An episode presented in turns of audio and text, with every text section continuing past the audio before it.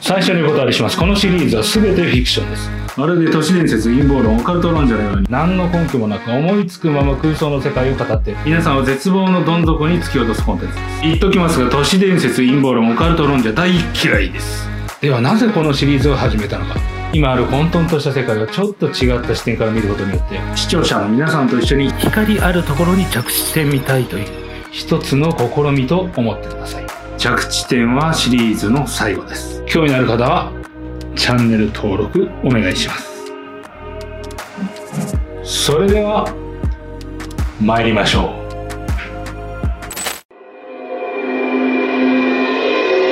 はい始まりました「ホラ吹きラジオ」金曜夜8時ですね。日本時間夜8時の配信はいきなり都市伝説ということで、えーお送りしております。なんかね1回目ちょっと撮った時に編集してみて音音声ファイルというか音の収録環境が非常に悪いんですけれどもすいません。ちょっとまあ今のところまだすぐすぐ改善できないので、えーこのままやらせていただきます。本日のお題は天竜人のお話。ということでやっていきたいと思います。えーと、第1回に関しては、えー、全ての人は人であるというお話をさせていただきました。もしあの前回ご覧いただいていない方、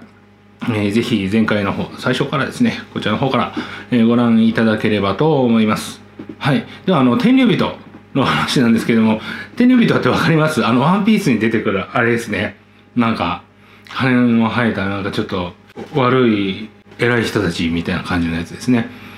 のお話なんですけども、ワンピースの話ではありません。天竜人みたいなもの。あの、もうちょっとワンピース読んでない方にはわからないかもしれないですけれども、その、頂上の方になんか支配してる支配者層というかが天竜人ってワンピースの中で出てくるんですけれども、えー天竜人？天竜人？どっちかわかんないけど、まあ、ここでは天竜人としますねはい、えーこの天竜人のお話は、えーこれもですねこのシリーズ通してずっと出てきますこの天竜人が一番出てくるもしくはこの話の軸になることになりますので、えーまあ、漫画のお話と思わずに聞いていただければと思います。その天竜人のような人たちが、えーこの世界には存在します。はい。えーさあ、この辺から都市伝説っぽくなってきましたね。で、その天竜人、まあ、呼び名がないので、彼らは自称してませんし、組織もしてませんし、なので、えー呼び名がないので、私はここで天竜人と呼ばせていただきますね。はい。えー、じゃあこの天竜人を説明するにあたってですね、なぜ天竜人がいると、私は思うその根拠みたいなものを、根拠って言っても証拠を挙げるわけじゃないです。あの、ものの考え方としてこう考えたら当然いるよねっていうことを今日お話ししたいと思います。まあちょっと時間内にできるかわかんない。前回1時間もありましたんでね。まあできるだけ短くお話しさせていただきたいと思うんですけれども、全然ね、お話をするにあたってスクリプトを書いてないんですよ。テーマだけ用意してるんですけれども、まあ天竜人ですね。要するに、あのー支配者階層といいますか。ちょっとね、今日はこの天竜人に関してざっくりお話します。これシリーズ通してもうちょっと話しながら天竜人に関して掘り下げていく回が何度も出てくると思うので、今日はざっくりですね、もう本当になんかちょっとぶっ飛んだ都市伝説、取り合う価値もない都市伝説を聞いてるようなくらいで聞き流してもらっても構わないです。ただ、このシリーズの軸になるので、えー、と、それを聞いていっていただければと思います。この天竜人がいて、そして、え前回話した全ての人は人であるっていう、この思考ですね、を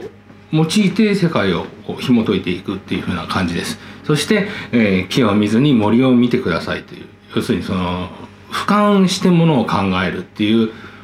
方法でアプローチしていきます。天竜人、まあ、どういうことかというと、まあ、その人間の社会を実際どうかっていうものの考え方またいろいろいろ違うかもしれませんけれどもピラミッド構造としましょう。ねあの、まあ、大体そんな構造になります物事をですね特にその群れ組織群れってなった段階で構造あるある面から見ればあのそういうピラミッド構造をしてるっていうのは、まあ、大体そうなんですよね。で、えーと、そういうピラミッド構造をしてるとします。でこのピラミッド構造は特にもう世界っていうその国っていう単位じゃなくて世界っていう単位でのそのピラミッド構造が今出来上がってると思うんですよ要するにお金でつながっちゃってるんで同じ通貨を使ってなくてもそのここの通貨でいくらっていうのがこっちの通貨ではいくらっても換算できちゃう世界じゃないですか。物の価値がこう統一化されてるような感じなんですね。で、そのお金を軸にした時に持たざるものが下です。で、持てるものが上になってます。こういうピラミッド構造ですね。労働者階級というか低所得者層がまあ下になります。私なんかも一番下の方ですよね。まあそこからいろいろね国自治体国を統治するとかっていうのがあったり。で多分そのね今はおそらく国という単位よりもお金を動かしてる人たちの方が上に来てるんですよ。その世界構造的にね。このお金を動かしてる人たちがノーといえばこの国もノーと言わざるを得ないような力関係になってきてるんじゃないかと思うんですね。まあ、そのてっぺんの方にいる人たち。この人たちを天竜人と呼ぶかというと違います。天竜人はこの頂点の上の方にポコンって乗っかってるような感じの構造ですね。要するにこの構造をあの維持してる人たちですね。こういう形に。維持し続けようとしてる人たち。でこの人たちっていうのはお金は関係ないんですよなぜかっていうと多分もうずっと代々もひ孫のひ孫のひ孫ずっと先の代まで何もしなくてもお金には困らないもうお金は意識することなく生きていけるぐらいの人たちなんですよ。あのそういう人たちいるっていうのは単純に考えてわかると思うんですよ。あの前回もイーロン・マスクの話しましたけどもイーロン・マスクなんて見える見える単位でお金を持ってるじゃないですか。この人たちはもう目に見えない単位です。はっきりとこの人たちがもしお金を動かしたかったら口で言えば動くんですよ。持ってるものを動かす必要はないんですよ。この自分のお金とかそんな感じじゃないですよ。ただここにこのお金を動かせって思って口にしたら動くっていうそういう世界の人たちです。イーロン・マスクなんて駒ですこの人たちにとっては。っていうのを理解できますかね。あのそれをもうちょっと分かりやすく話しますね。えーと、まずその集団群れっていうものについてのその考え方からそこにたどり着きましょう。そこにたどり着くにあたってまず、えー、国とかってどうなっているのかっていうのを理解する上で、まあ国ってありますよね。国があって、世界がつながってて、で、世界全体がその三角の構造をしてるって考えた時に、非常に複雑なんですよ。あの、わかりにくいです。わかりにくいけれども、社会学とか政治学やってる人とか、まあ、もしくはそういうのかじった人たちそういう思考を持ってる人たちっていうのはもうほんと難しいこと言うんですよね。僕もわからないです彼らの言ってることが。あの何難しいこと考えてんのって感じなんですよね。もっと単純なんです本当は。本当はもっと単純だけれどもそういうステージでものを考えちゃうとすごく複雑になるものなんですよ。でも木を見ずに森を見れば単純にあそうだよねって分かることだらけなんですよね。で、えーと、それを分かりやすくするのにいい例えがヤクザ社会です。まあ、ヤクザ社会を詳しく知らなくてもなんとなく想像つくじゃないですか。いろんな組があって親分さんがいてでこのいろんな組を取りまとめるさらに一番上の親分さんがいてみたいなそういう世界だっていうのはなんとなく分かりますよね。で、えー、とそれを例にとってちょっとお話ししていきたいと思います。えー、とまずですねこれまたちょっと後々のねチャプターでもこの話はしようと思ってるんですけれどもまずですね人まあもともともともとというか動物でもある人人類ですね人類が人類基本的には群れをなす動物ですよね。で群れが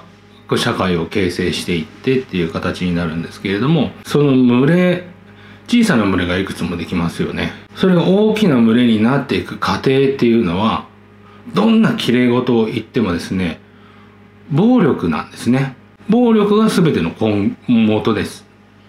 暴力なくして群れを作ったことは人類はないと思います。要するにこういう家族がいた。でここの家族とくっついてこういう群れ村になった。じゃあこの村この部族とこっちの部族が近いところにいて「あこんにちは」って。じゃあ私たち協力し合った方がいいから一緒にくっついてで大きな町にしましょうか。で大きな町になります。でこの隣にも町があります。でこのちょっと大きな町とちょっと大きな町が隣り合ってるから町と町で話し合ってじゃあ大きなもっと大きな共同体でこれをじゃあ国にしましょうかってなってたと思います？違うんですよね。違うんですよ。奪ってぶっ殺してでかくしてるんですよ。全部です。全てそうですよ。あの話し合って共同体を大きくしていったなんてことはないんですよ、ね、今今でこそそんそういう風な体裁を整えてるものっていうのはありますよ。でも根本は違うんですよ。襲って殺して奪って支配して大きくなってきてるんですね。っていうのが我々の人類の歴史です。そしてどんどんどんどん大きくしていってここまでの範囲ここまでの領土これを一つの国としてこの国を取ったるぞっていうふうに日本だってそういう歴史があったわけじゃないですか。だからあの、まあ、前回もお話しましたけど王様王様なんて別に崇高なものじゃないです。力を持ってたんです。何を持ってたかって腕力です。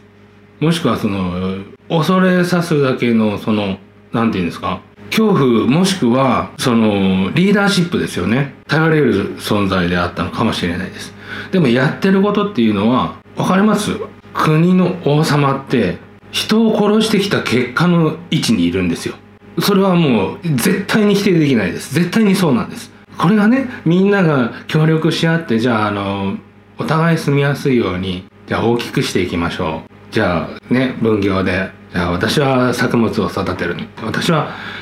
狩猟してくるね。でねリーダーシップを持ってるすごいいい人がじゃあ王様どうしましょうってこういうふうにあの政治をしていきましょうとかっていうふうな 共同体が少しずつ大きくなっていって国になりました。そんなことはありえないんです。わかります？王様の歴史は殺人の歴史です。支配です。支配の歴史です。侵略の歴史です。その上に立ってるただの人です。あのそこは認識しとかないとわけわからなくなっちゃうんでそうじゃないって思う方います？もしいたらその難しいねあの歴史だの社会学だのそんなのいらないですあのパッと見た俯瞰であなたが人としてパッとその歴史を思い描いた時にそうでないと思う方がもしいらっしゃったらあのそうでない根拠をコメントいただければと思うんですけれども間違いなくそうなんですよ。それそういう風に成り立ってきてるんだなって思うとヤクザ社会ってすごく分かりやすいんですね。例えば日本のヤクザってそんなに歴史が長いわけじゃないですけれどもそういう大きな社会ができてくるとまあはみ出す人たちって必ず出てくると思うんですけれども、まあ、日本のヤクザでいうと、うん、室町あたりの時代とかにその腕っぷしの強い武将というかまあそういうのとかがちょっとなんか組織してとかなんかちょっとその用心棒を買って出てとかここの人たちを腕っぷしで助けるとかそういう感じのね要するにまあ刀持ってややってなんぼみたいな人たちがヤクザの始まりって言われてたり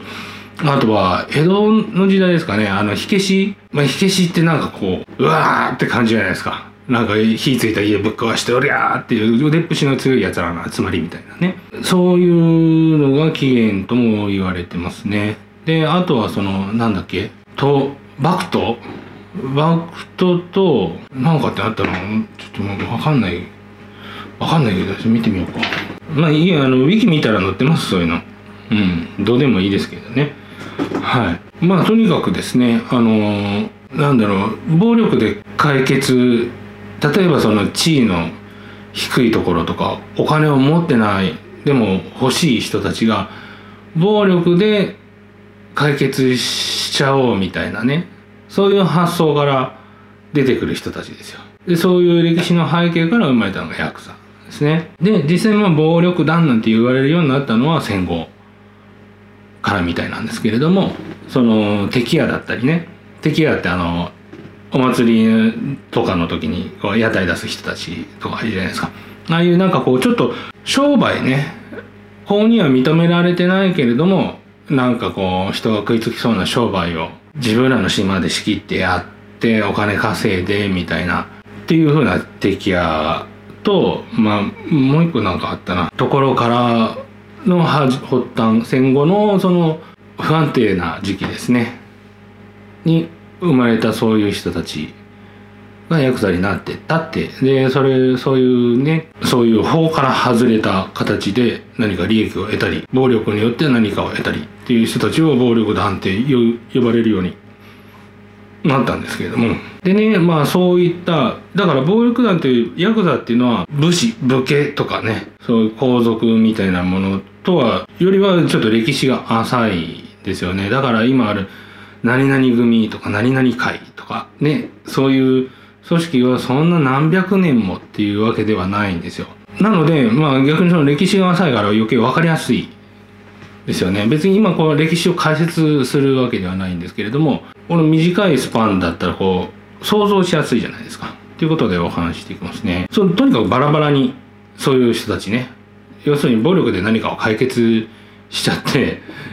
自分らの利益にして生きてきた人たち、ね、そういう腕っぷしの強いあの労働者会議労働者組合っていうんですかね。そうそうそういう肉体労働者の集まりからとかあとはそういう商売してる敵屋の集まりからとかそういうとこからその腕っぷしの強いちょっとあの法を守らない人たちですね。がいろいろ出てきてる中で力争いがあってだんだんこう組織ができてきたっていう形なんですよ。人類と人類の歴史と似たようなもんですよね。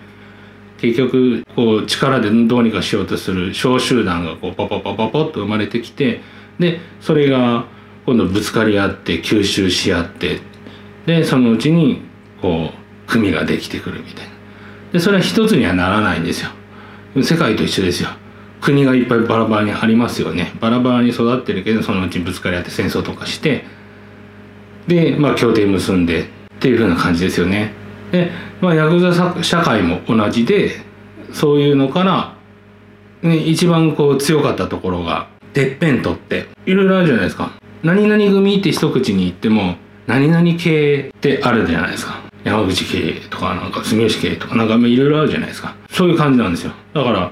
てっぺんにとってもまだここに上がいるっていう状態ですね。こっちの上とこっちの上はさらにバチバチかもしれないしもしくはこううまくバランス取り合って結託してるのかもしれないけどもこの2つがあったらこの上にもいるんですよ。なんかご意見番みたいな人がねいるんですよね。でそういう構図です。もうヤクザの社会なんて僕はよく知らないですけれどもでそのヤクザの社会を見ると世界もうなんでこうなってるのかなっていうのがこう見えてくる部分があるんですよね。例えばねここの何々系のトップがあってこの下に何々組何々組っているじゃないですか。この何々組と何々組はまあうまくやってる。でもこの下にまたなんとか会とかがあるんですよね。それぞれのそれぞれの組長さんの下にまたなんかこうなんとか会なんとか会なんとか組なんとか工業とか。ね。いっぱいこうある中でこっちのこの何々会と別の組の下にあるなんとか会ここはもう仲悪いバッチバチでもうね殺しちゃったりしてる。でもじゃあこのこのそれぞれのてっぺんのねなんとか組の組長さんたちが殺し合うかったら殺し合わないんです。よ仲いいんですよ。うまいことやってるんですよね。ここがバチバチするのはどうでもいいんですよね。どうでもよくてこの全体ね全体のバランスが取れればいいんですよ。だからやり合った結果片方が全滅して死んでしまおうが本当はどうでもいいんですよ。上は。ここ一つ組潰れたらまあ別の組が支えてくれりゃいいじゃんみたいな。感じですよね。でただここであの利益が相反した場合ですねやられることによって上の利益に関係した場合に限って出てきます。出てきて「おいちょっとお前んとこの下の何々会のやつうちの会のやつ殺しちゃったんだけどどうしてくれんの?」みたいな。そこでなんか「ああ悪かった」ってこう手打ちになったりするんですよ。それはさらに俯瞰してる上の人たちがいるんですよね。まあ短い歴史の中でもやっぱり代替わりってしていくじゃないですか。最初にやっぱり軸をこさえた人たちっていうのはもういまだに現役生きてても引退しちゃってるんですよ。だってその方が楽だし。ねなんか暴力でどうこうしてる年でもないしでそんなことするよりも黙っててもお金が入ってくるんですよ。そういう位置にいる人がいるっていうのは想像できますよね。本当にだからもう最初ヤクザっていうねこの体系ができる前にそれを始めた人たち。この辺はもうそれなりに自分たちのね居場所っていうのを確保しましたから。あとは下の門がねお世話してくれるわけですよ。でそれだけじゃなくてこの上に立ってる人たちっていうのは当然ねこう社会の中で例えば日本なら日本の中でそういうふうにいるわけじゃないですか全て暴力でただ欲しいものをね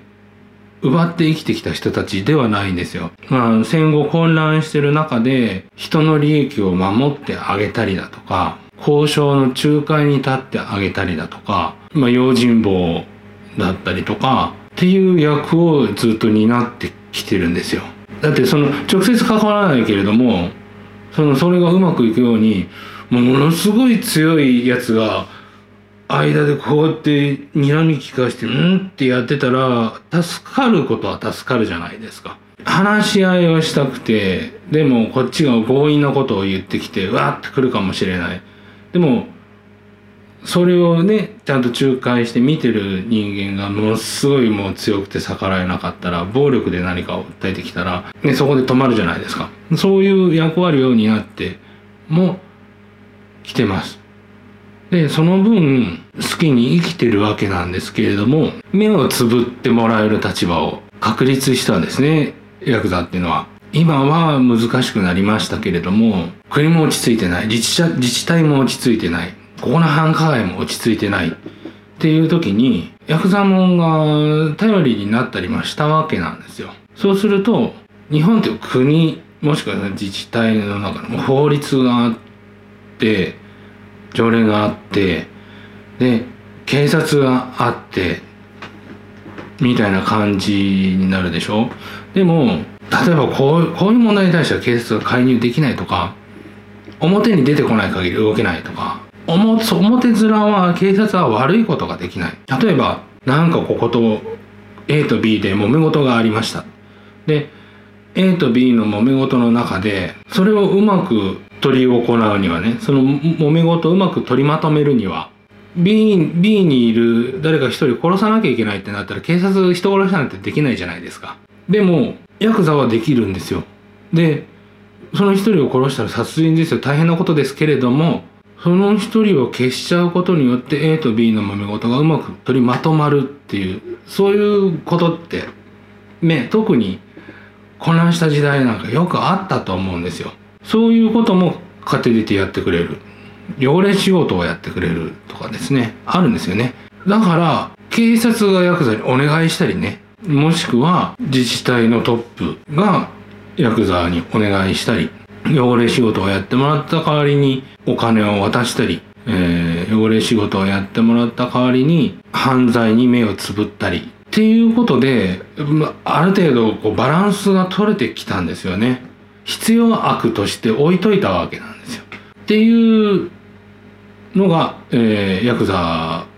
の世界っていうのはなんとなく分かりますよね。常識的にみんなそう思ってますよね。でまあそれがね、通用しなくなってきたというか、何でもこう目についてしまうようになったので、そういう必要悪が人目につく場所に置いておけないので、今、そのヤクザっていうのは、表舞台からこう引きずり下ろされかかってるような感じですよね。ただ、お堅くですね、法を敷いて法の中で生きてきてっていう中では、あの、そんなにね日本も盛り上がらなかったはずなんですよ。あの彼らはそういう混乱期にですね芸能を取り扱ったりもしたんですね。芸能興行ですね。まあショーをやったり土佐回りやったりっていうところからラジオなりテレビなりタレントを生んだりっていう風な、えー、芸能関係の裏を取り仕切ってたりもしてきました。でももう今はねこういう時代ですからもう全部見えちゃうじゃないですか。国民全員にそれが知れ渡っちゃうので完全な表舞台には元からいませんけれどもすぐ裏にも入れなくなっちゃったっていう状況ですね。まあまあそこまでの話はいいとしてそういうヤクザ社会なんとなく構造分かりますよね。くっついて大きく大きな組織になりました。で大きな組織がいくつもあってその上にまたなんかこういう得体の知れない。親分さんとも呼べない。謎の人たちが存在する。この謎の人たちっていうのはその昔そういうことやってた人たちなんですけど結局。ここの謎がなぜそこまで力を持ってるか。ただ古いって古参っていうだけでなぜそんなに力を持ってるかっていうともうその形を作っちゃったもんだからその下にいるね組のトップの人たちとかはその形の根幹にはたどり着けないんですよ。触れられない部分なんですよ。だけどももうわかります？影には回ってるけれども例えば警察と同じぐらいの力を持ってたりですね。市議会とも同じ力を持ってたりですね。県や国のトップと同じ力を持ってたりっていうふうにそう日本の歴史はそうなっちゃったわけなんですよね。他の外国でも似たようなことが言えると思います。ママフィア。もそうですね。裏で経済を支えたりあの揉め事をうまく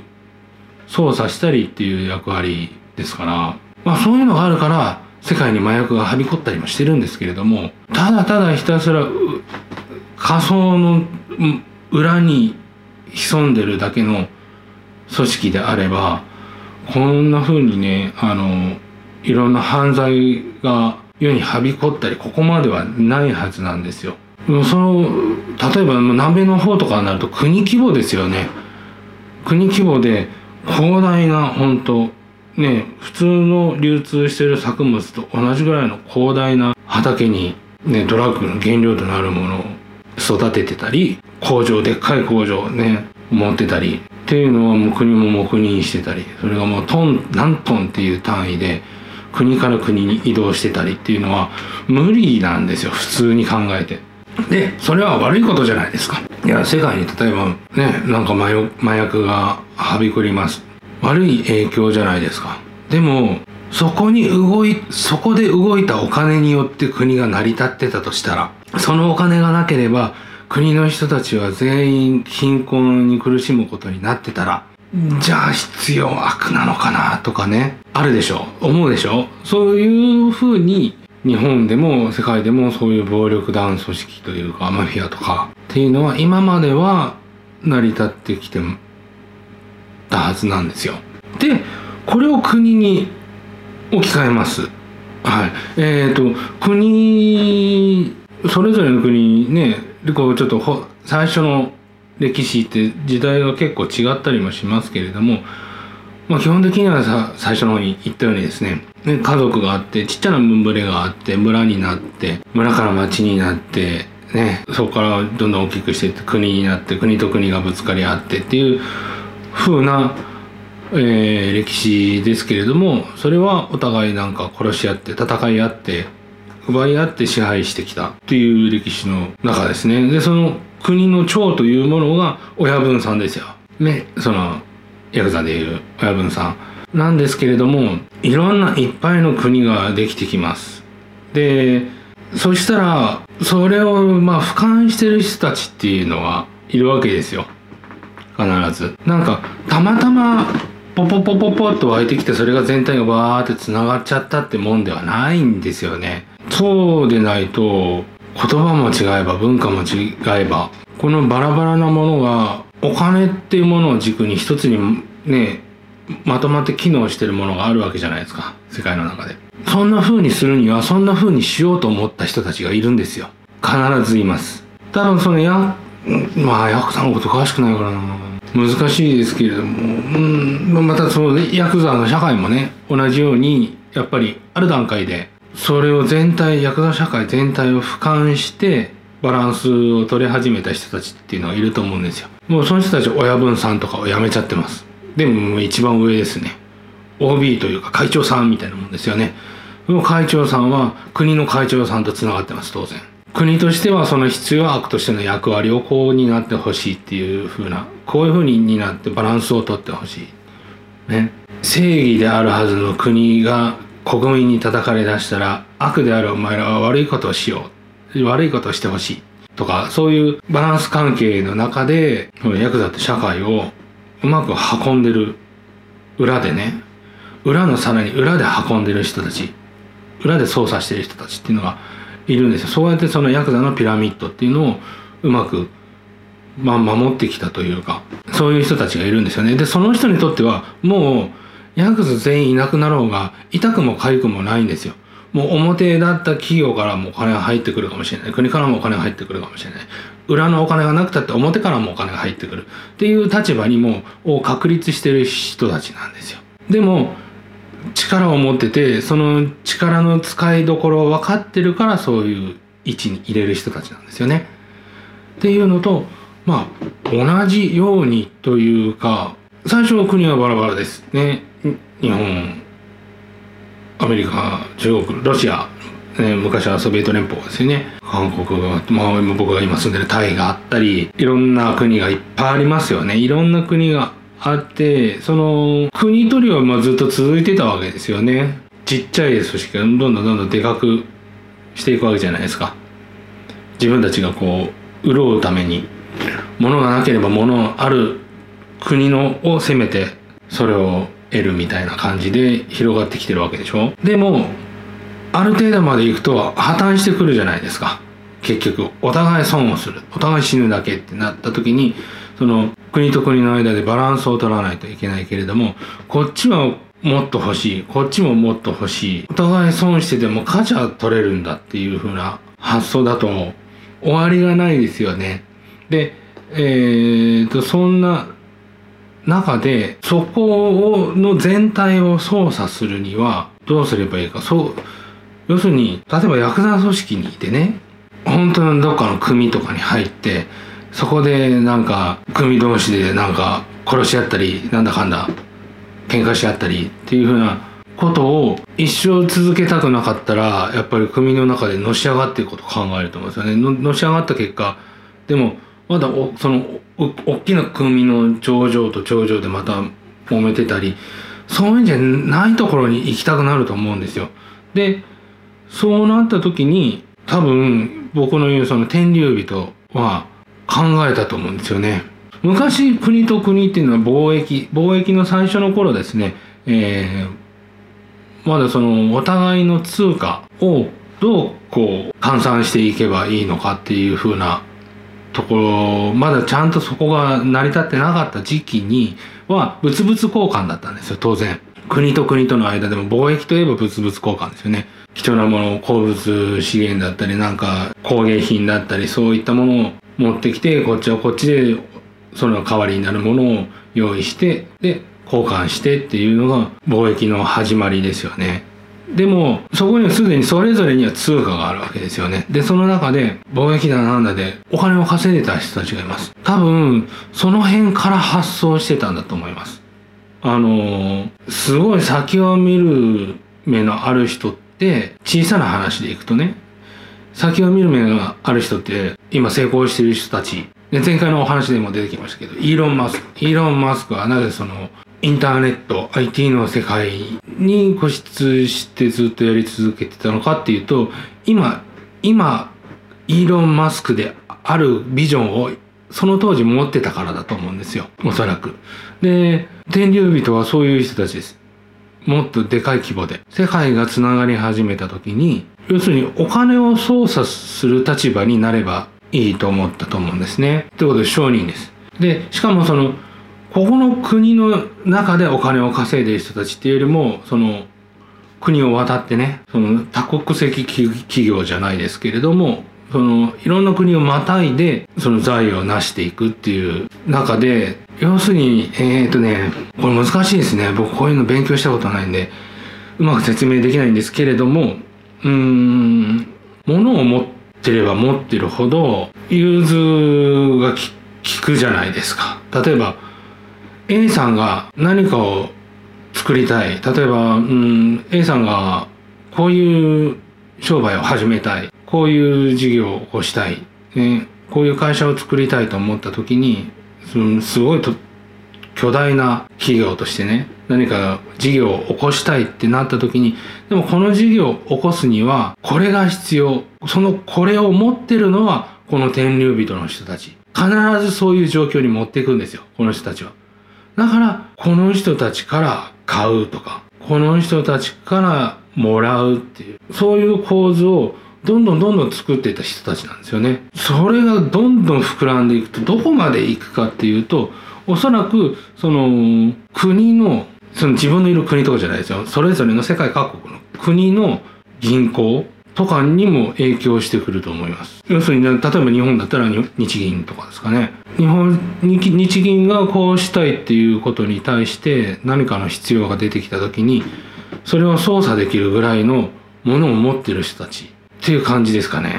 そういうふうに国をまたいで操作するためには結局物々交換じゃダメなんですよ。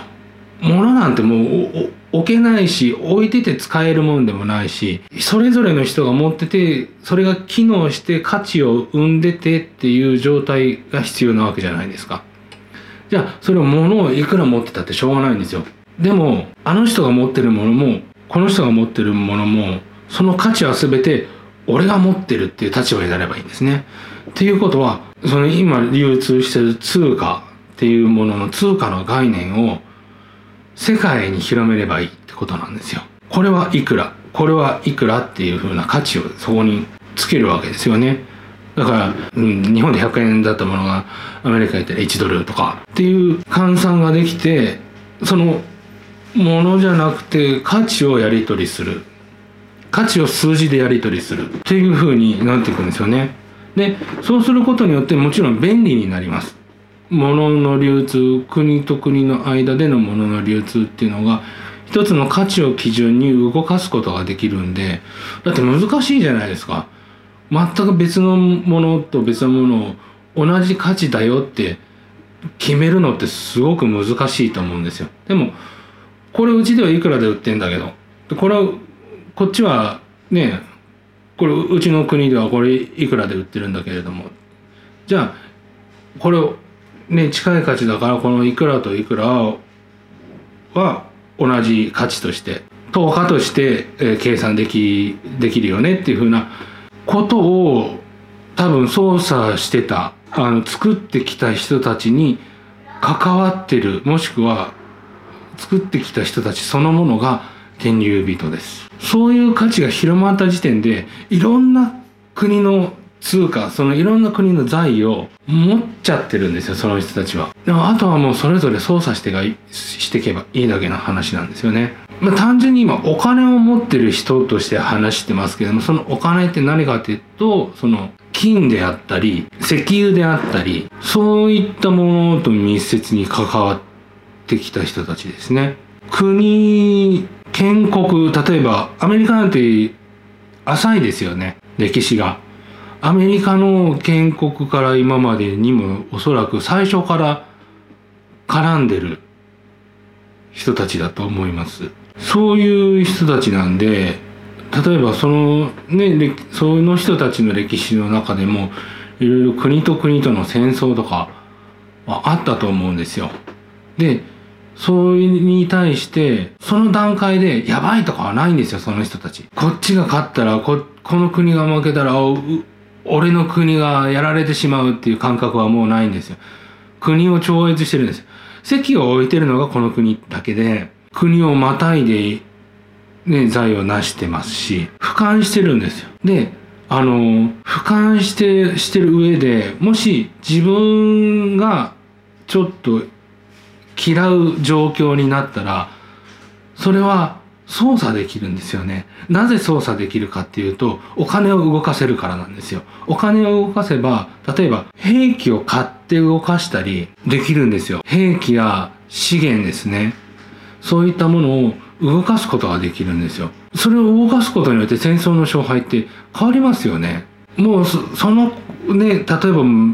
第二次大戦とかもうそのぐらいの時点で全然戦争を操作できる立場にいる人たちっていたと思うんですよ。まあ100%じゃないですよ。ある程度距離は取る必要はあるんでしょうけれども